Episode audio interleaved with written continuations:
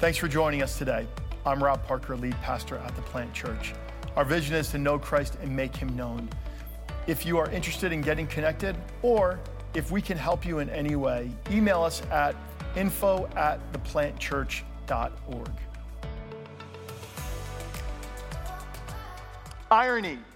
Irony is simply this is the clash between expectations and reality.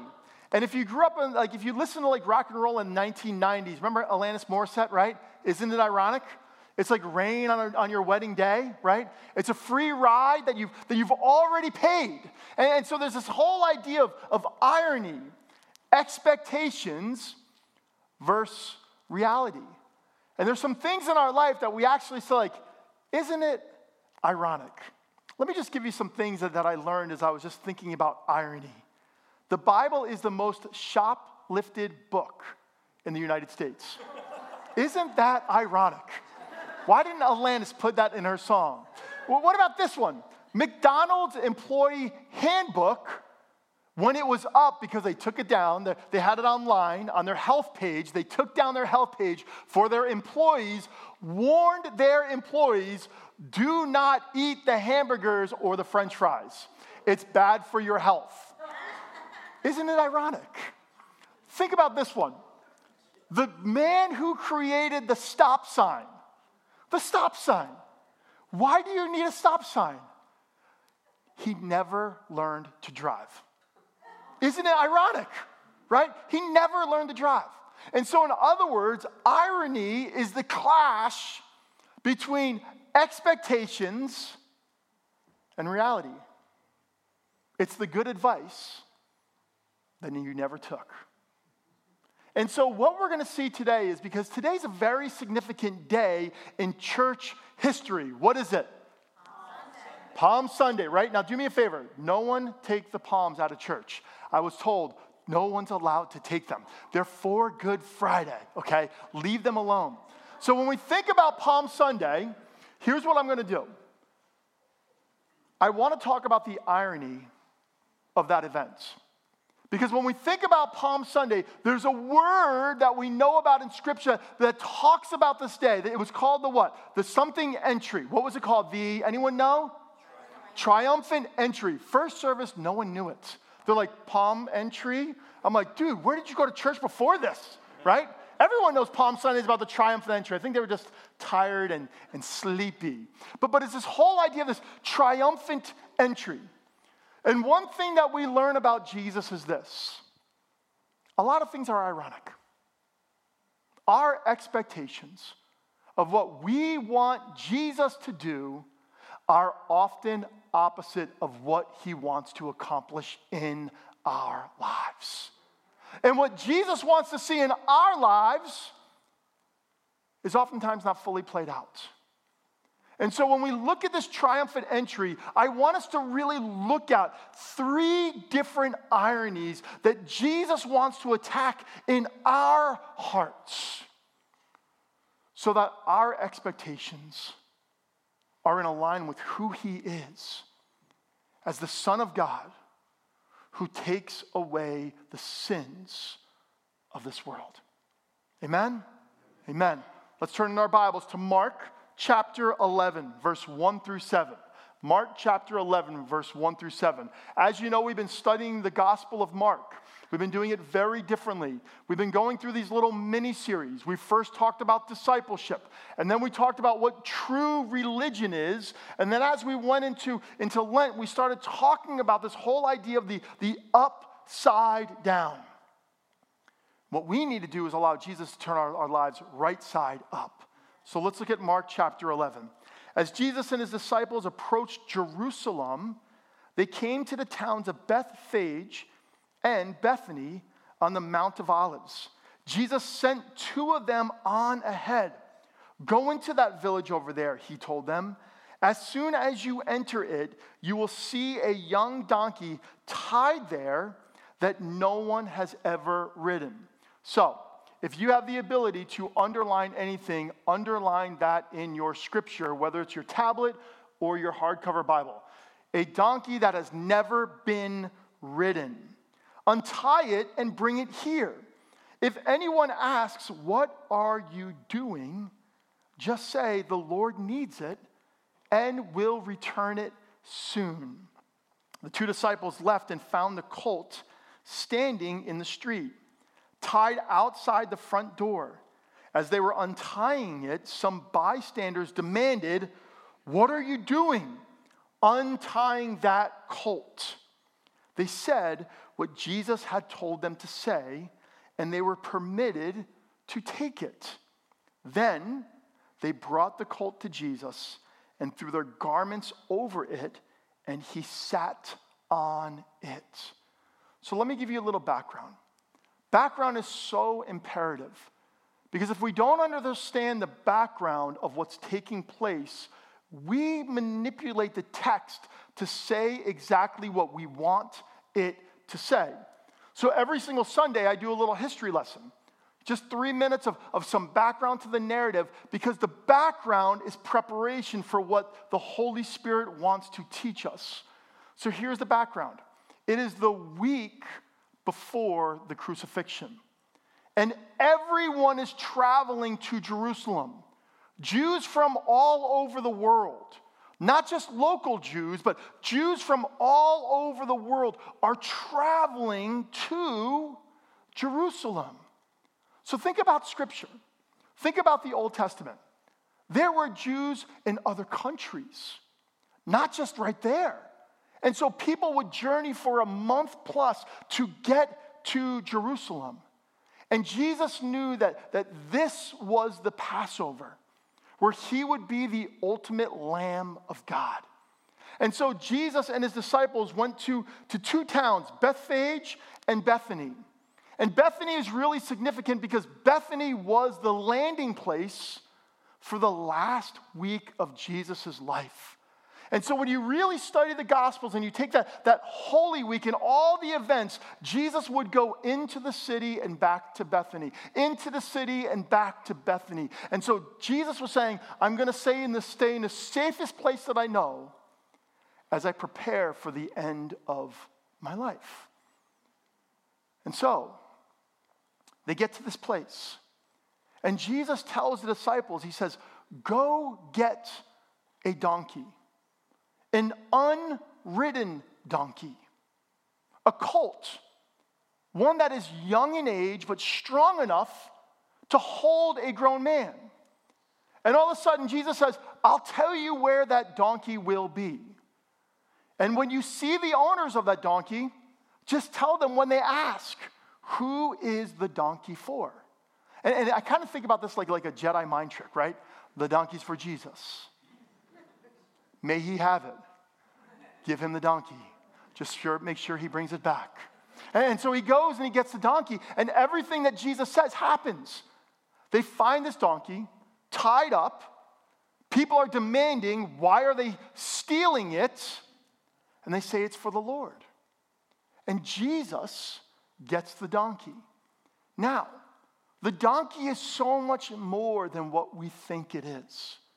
It's not just it's, because it's unwritten, because there's something both prophetic and historical about this donkey. I think one of the things that we always have to remember when we're reading scripture is that Jesus did not come to abolish everything in the Old Testament, He came to fulfill it. And so when you look at this whole idea of a donkey, it's both historical and prophetic. And the problem is, as churches, we only talk about the prophetic. We lose the deeper understanding of what has taken place before Jesus. That Jesus says, I've come as a human, and I am human, and God is going to use my humanness to fulfill all the things that he had planned to make the world right side up. And so, prophetically, yes, Genesis 49. It talks about it. We also see in Zechariah 9 9 that there's this prophecy about Jesus coming in on an unridden donkey colt. But even more so in Genesis 49, it talks about the, the oracle of Jacob, the oracle of Jacob that talks about the procession of a donkey. And so, yes, it was prophetic, but historical is, is just as important. So, what does a, a donkey symbolize? You see, oftentimes, would you ever think that a king would go to war on a donkey? Like, dude, if you got into like a joust with a donkey, what would you think? They're dead. We won. My horse is bigger than yours, right? Right? My horse is stronger. My horse is more muscular. And if you saw someone show up on a donkey, you would think about, like, he's a donkey, right? Right? Did he just say that? I did just say that. But it's this whole idea of this wrestling. But, but think about this. When you think about historically, the horse, a horse is called a war horse. And a king would have gone on a white stallion. Think about Judas of Maccabee. Historically, what would have happened? What did happen? When Judas of Maccabee went into Jerusalem, he got on his big white stallion along with all of his soldiers and he went, galloped into Jerusalem to overtake Jerusalem. Hanukkah. When you think about Hanukkah, that's what happened. So, whenever people saw a horse, they thought about war, battle, conflict, death, victory, someone being on top and winning. But historically, a donkey made a really, really important point. If anyone went into a city, if anyone ever went into a village, it meant that the king was coming in peace. In peace. That the king was not coming to battle, but the king was coming to bring peace, amendments, to bring unity, to bring relationship, to bring community, to bring life. So think about this. What did everybody want?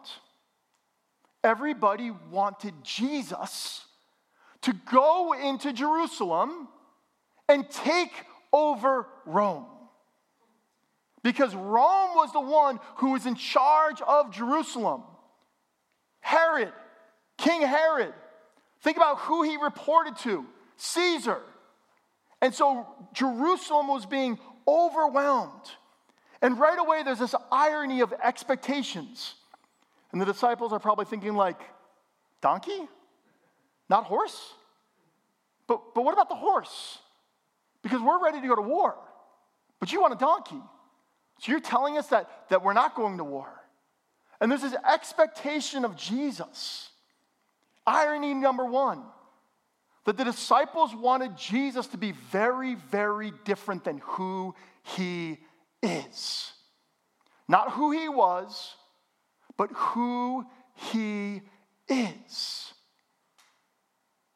And my question to you is this What are your expectations of Jesus? That Jesus would just kind of trample into every one of your circumstances and destroy everyone that you have conflict with? So let me ask you a question. How many of you would love Jesus to do that? Raise your hand. Seriously, three people? When you are in conflict, what do you want Jesus to do?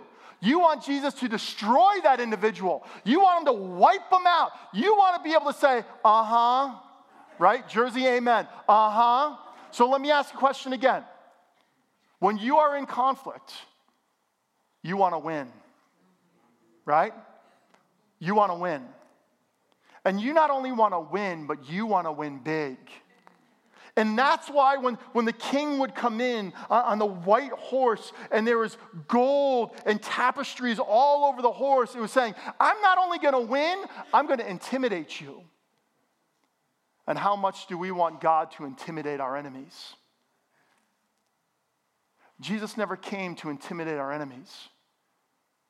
The irony is this is that Jesus came that he would ride into our hearts and bring peace in such a way that peace would come to us so we can bring peace even to those we are in conflict with.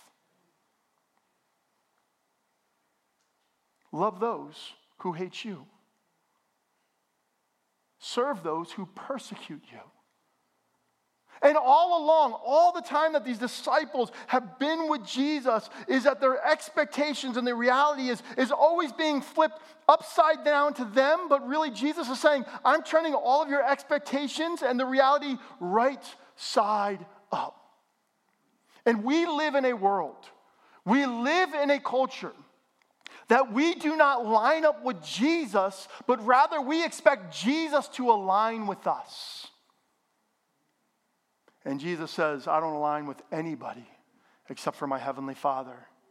And because I align myself with my Heavenly Father, check this out. Now I'm sitting at His right hand, and all things fall prey to me.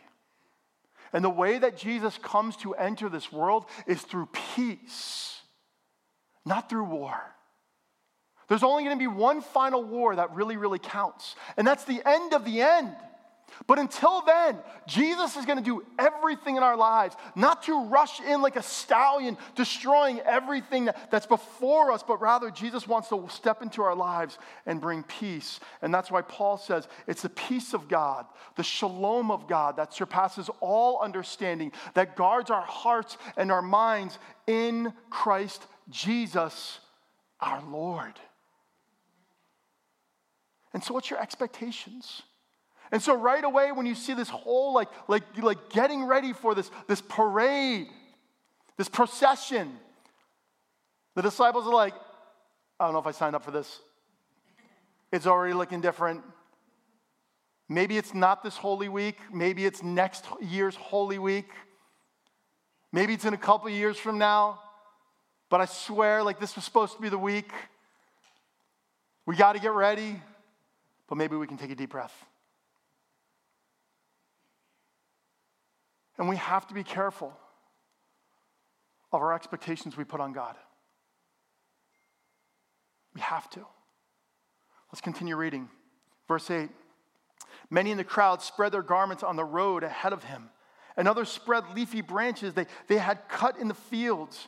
Jesus was in the center of the procession, and the, and the people all around him were shouting, Praise God! Blessings on the one who comes in the name of the Lord. Blessings on the king, the coming king of our ancestor David. Praise God in highest heaven. Now, this was not planned. This was a spontaneous parade. People would have been traveling in. But when people saw Jesus and they heard of Jesus and they knew of Jesus and maybe they encountered Jesus and they're starting to think like, Passover? Jesus is going down into the city? Is something about to happen? Because the Passover was God's way of redeeming Israel. That God saved Israel thousands of years prior and they were waiting for a second Passover lamb. Not blood that would be put on a doorway, but a, a lamb that was slaughtered for every single one of them. One final sacrifice, and you could hear the rumbling of the crowd. It's kind of like if it's like when the Beatles came to America. They had no idea where they were landing. And all of a sudden, you, you could just hear the music playing all around, and, and, all the people started chasing them. And they were getting chased. They had to hide and they had to run. And there you see, you know, Ringo running away, probably like turned around, stoned out of his mind, like, yeah, this is pretty cool, right? But they were running away. But this is this is like that. This completely different. There, there's an excitement in the air, a buzz in the air. Could this actually be that. And the disciples take their cloaks and they put it on the donkey to soften his seat. And as they start going down, all of a sudden, three things take place. The crowds take their cloaks off and they throw it on the ground. It's a sign of royalty. It's like the red carpets. That when we know that you, you watch all these, these events, all these award ceremonies, and it's called the, the red carpet, right? It's an hour or two hours before the, the award ceremony. They took their cloaks and they threw them on the ground, and it created like a red carpet. And it was a sign of authority that everyone who threw their cloak at the ground said, Jesus, I surrender to you. I mean, think about that. How many cloaks did they have? How many did they bring with them? And they knew that this, this donkey was going to proceed over it. And they threw it down and said, said, You are Lord, you are King. And then they took these branches, the, the palm branches, and they started waving them. It was a sign of victory. So, back during World War I, World War II, there were these processions going to battle and coming home from battle. It's historical, it's more than just prophetic. That whenever armies were sent out to battle, that, that people would do something very, very deliberate. You remember uh, Yankee Stadium? I think they were the first ones to do the white towels, right? And why did they do the white towels? A form of intimidation, a form of saying, We're behind you, a form of saying that, that no matter how down you get, we will win. There's power in the towel. And for some reason at Yankee Stadium, people actually believe that there's, there's power in the towel. And people are thinking there's power in the, in the branches. And we're gonna wave them because when things are really getting down, they're gonna remember the branches being waved because these are a sign of celebration that the battle is already won. I love when FDU played Purdue in the first round of the tournament. The coach said, We're gonna beat them. Really? Fairleigh Dickinson's gonna beat Purdue, who was ranked number one in the nation for five weeks? Seriously? And it was so funny because that, that, that, that night, they kept replaying the, the clip where the, where the coach was like, We'll beat them. We'll beat them. And then they talked to the, the coach afterwards, like, Well, I really didn't mean it that way. I'm like, Yes, you did. You were going to do everything to hype your team up to know that they can win. And this is what he said he said, if we played Purdue 100 times, we would win once and lose 99 times. And this was our one. What better day to beat Purdue? Amen? Uh huh. Right? So think about this. There was this excitement in the air, there's a celebration, but they had no idea that what they were celebrating was actually complete opposite of how victory would come. So, so think about what they were singing. Write this down if you're taking notes. I know some of you take notes. Psalm 113 through Psalm 118, the Hallel Psalms. Hallel, H A L L E L, the Hallel Psalms. And these were the Psalms of victory. These were the prophetic songs of who Jesus is. They were not only that, but they were the prophetic songs of what God does in our lives when we are completely and fully surrendered to Him. The Hallels. If you ever feel like you're going to have a bad day and your world's about to fall apart, you take time. You open to Psalm 113 and you read all the way through Psalm 118, and you are going to be encouraged by the victory that God wants to bring in your life. It's where we see in Psalms 113 through, through 118 Hosanna in the highest. Blessed is he who comes in the name of the Lord. Blessed is the one that comes from King David. And there's a celebration. And there's celebration in song, in action, waving of the branches. But there's also celebration in surrenderance.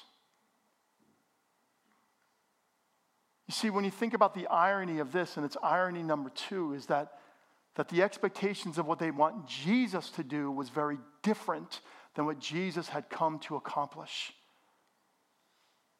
They wanted a temporary king, a king that would only help their generation. They wanted a temporary king that was going to shift Jerusalem back to what Jerusalem was once intended to be. They never had an eternal perspective of, of generations to come. One of my buddy's families owns a, a company that, that is around for generations. It's on generation three. And he actually is prepping his business for future generations. I love listening to his strategic plan because his strategic plan could be simply this all that I make now is all geared towards me rather than reinvesting into the future of those who are going to come behind him.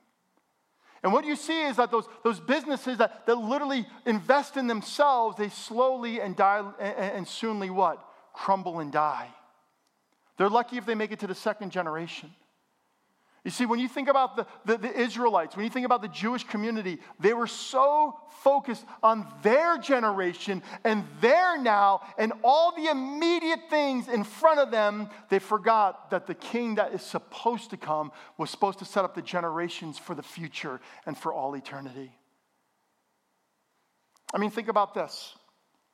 Think about during COVID, all, this, all, all the stimulus money we got. How many of us just ran out and spent it? Do I get an amen? I'm the only one. Dude, I have like so many issues in my soul. I'm the only one. Everyone, you guys should be my pastor, right? Like seriously, right? Like, but seriously, how many of you put a new deck on? How many bought a new TV? How many bought a new car? How many went on vacation? How many ate way too many dinners out? Yeah, come on, there we go. Only one person saying yes, right? But think about this inflation. Who's reaping the penalty of all that money that was given out. Not only us, but our kids. Our kids. Think about the housing market. Think about if you're a young couple and you want to buy a new house. What's the rate? 7%. What, what, what is ours? Ours was like 2.75. That's a lot of money. That's a lot of payments throughout a month. I think it's ours is 3, 3.15, 3.15. But, but it's one of those things where like, like, like we don't even think about the future. And the irony is, is that Jesus says that, that I have come to bring a generational blessing through my death and resurrection that's bigger than your temporary understanding of God. That's why it's called a triumphant entry, done once and for all. So, how you living? How you living? Are you living for the moment? Are you saying, Jesus, the things that you are doing in my life, I am taking in an inventory and reinvesting the things that you are pouring in me and through me to be a blessing to all those around me? Think about that. As a parent, are you just trying to rush your kids to get to college? Are you just trying to get from paycheck to paycheck? Are you just trying to like like like kind of survive the moment? Or are you actually saying, Jesus, whatever you are doing in me, I want you to do an eternal work in my life. I don't want you to win my battles. I want you to win my war. I don't want you to win the little things only because I only come to you in desperation, but rather I want you to win the war of my soul, knowing that every other battle that I go through, you will step in and bring victory no matter what. And that's what was happening. And that's what happens to us is we get so self-consumed in the moment that we say, Jesus rescue me now. Jesus rescue me now. Jesus rescue me now. Rather than saying, Jesus, you are my victor. So no matter what I go through, you have already rescued me. And this takes intimacy. You see, Jesus does not have his favorites. Do I get a uh huh? He does not have his favorites, he has his intimates. He has his intimates. Those people that say, Holy Spirit, transform my life. Do whatever you need to do within me and through me to bring that, that final transformation, to get me to that next place. I give you permission.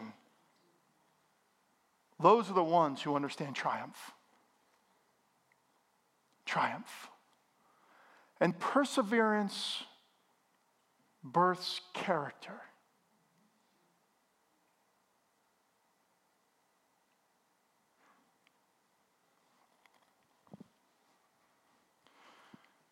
Verse 11 Can I just say this? I'm just going to be totally vulnerable.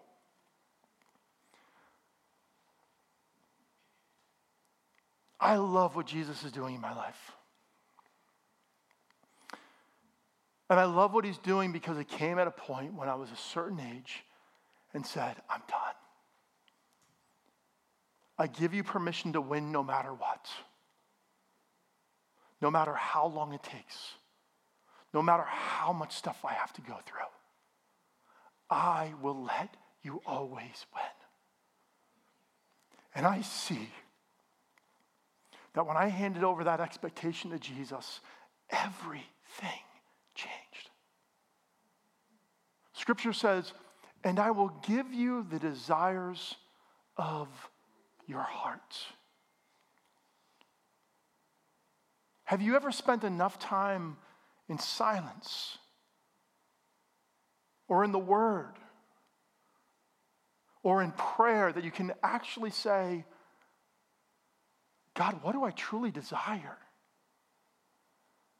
Because if God really gives us the desires of our hearts, it means He goes deep into our soul.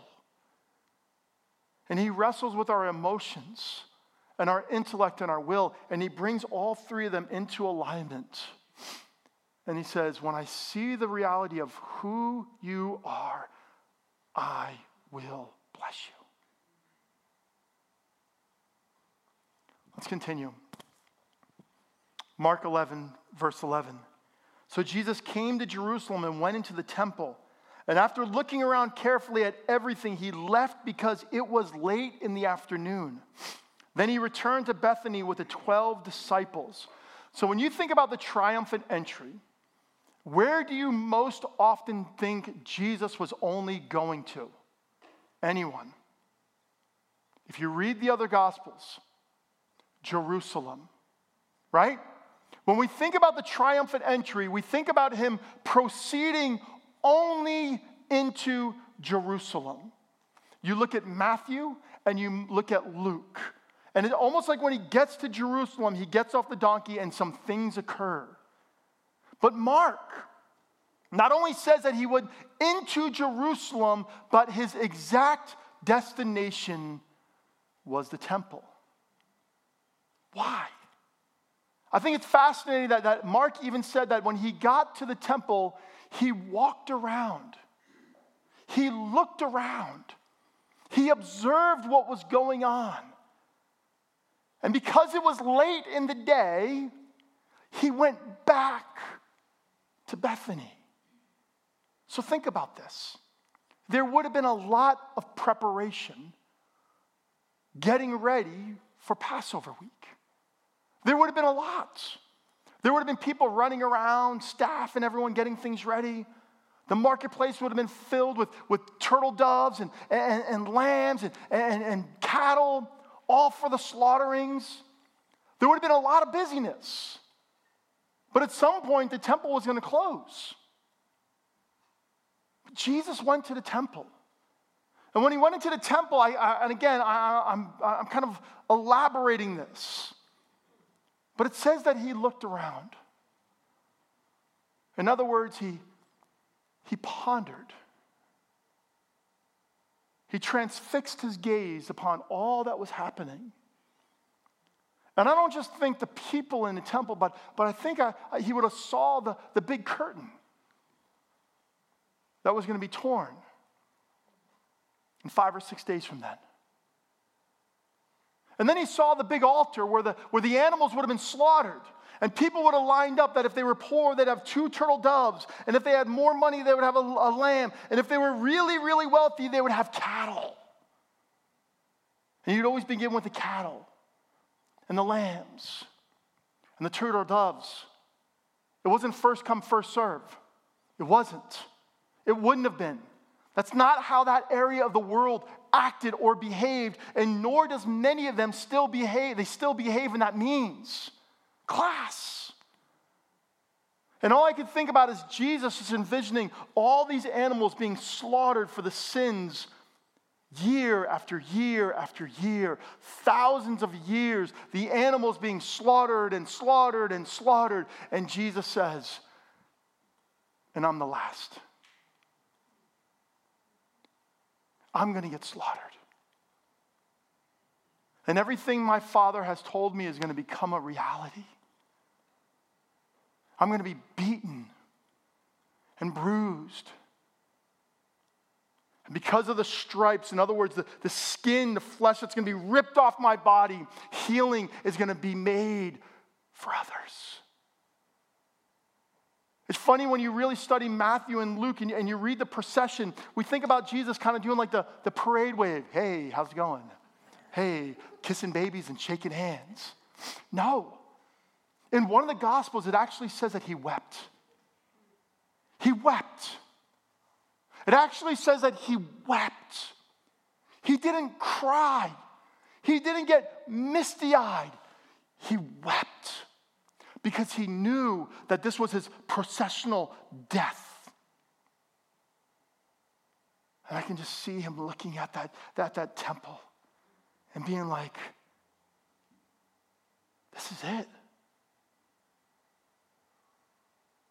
Their victory comes at my expense. Those who don't even get me, I'm giving myself for.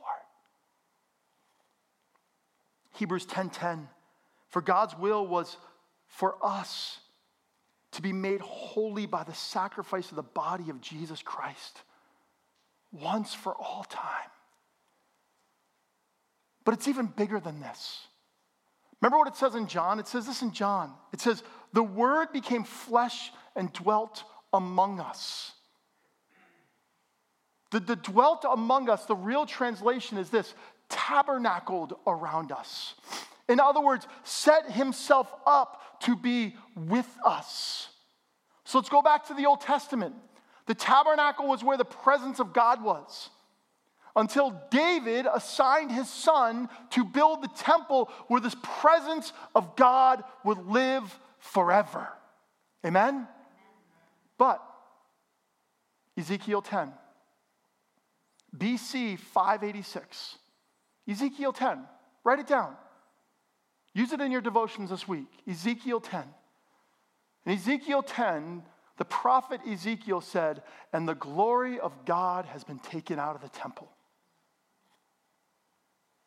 So, for the next many, many, many, many years, God's presence wasn't even there.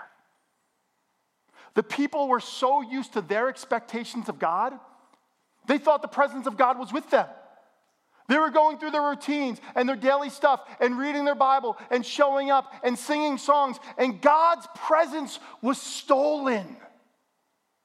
God said, uh uh-uh. uh I will not rest amongst you until the word becomes flesh and tabernacles with you. And so, for all of those years, God's presence wasn't there until Zechariah was in the temple and the angel of God showed up and spoke. And that's why so many people were so blown away at that, that, at that scenario of Zechariah. Like, like, you must have saw God. You must have been in God's presence. Because they forgot the presence of God. And Jesus said, I have come to restore the presence, not in a place, but in each and every person who is willing to receive the sacrifice of the Lamb of God who takes away the sins of this world. Jesus said, In three days, I will destroy the temple and will rebuild it. And he wasn't talking about the physical temple, he was talking about his tabernacle, the presence of God. Let me ask you where is the, where is the presence of God in your life? I love that a few years ago, Sue and I went on vacation. We came back and we stepped in the sanctuary, and I just started crying. I'm like, wow, God's presence really lives here. Have you ever felt God's presence here? Hey, have you ever like walked away and be like, dude, I think I just met with Jesus, right? Have you, ever been during a worship song and, and you literally felt the Holy Spirit wooing you and changing you and molding you into something new? And you're thinking like, wow, I got to get to church, right? I got to get to church. And then, and then something happens and you stop going to church, like, I don't feel God anymore, so I have to go to church because God lives in the church. No. God lives in his people. And Jesus says, I will tabernacle in you. The expectation was that a kingdom would temporarily come that they can tangibly see and call their wins. And the irony says, I haven't come to do any of that. I've come to do it within you. That your victory is through my death. Expectations, reality. How do we allow this Holy Week to align them properly? And we have to flip it right side up that the reality of who Jesus is, and we take our expectations and we surrender them under the lordship of Jesus Christ.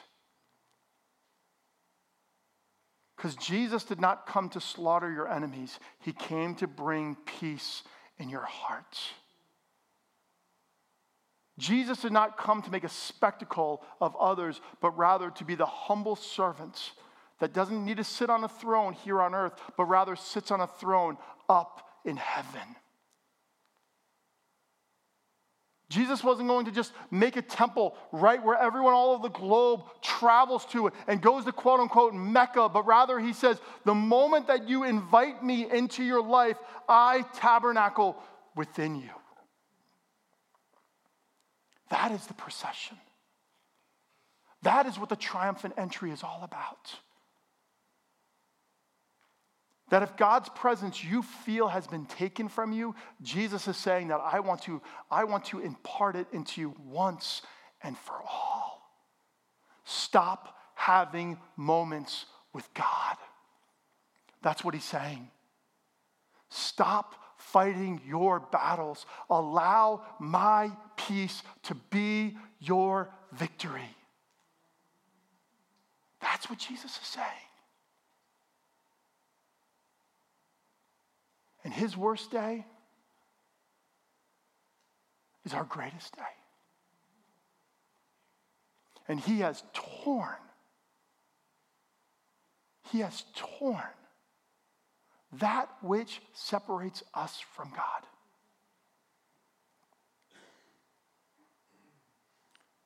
Every service I do completely different. So I'm going to trust I'm going to trust the moment. How many of you have had expectations upside down of who God is in your life? How, how many of you have really said to Jesus, like, I will serve you if, or I will give you my life when? How many of you purposely come to church because you need a little Holy Ghost jolt? And Jesus is saying this today stop. Stop. stop.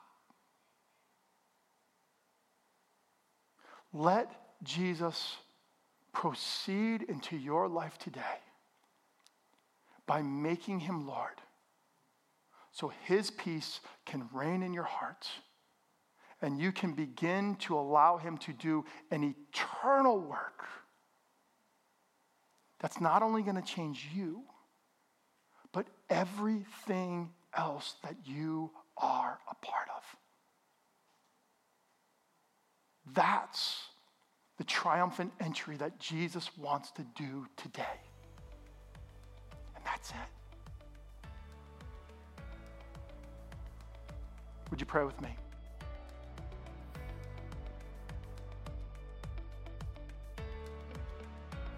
It was great having you with us today. We do hope that this sermon inspired you to know Christ and make him known. For more sermons and resources, please visit us at theplantchurch.org.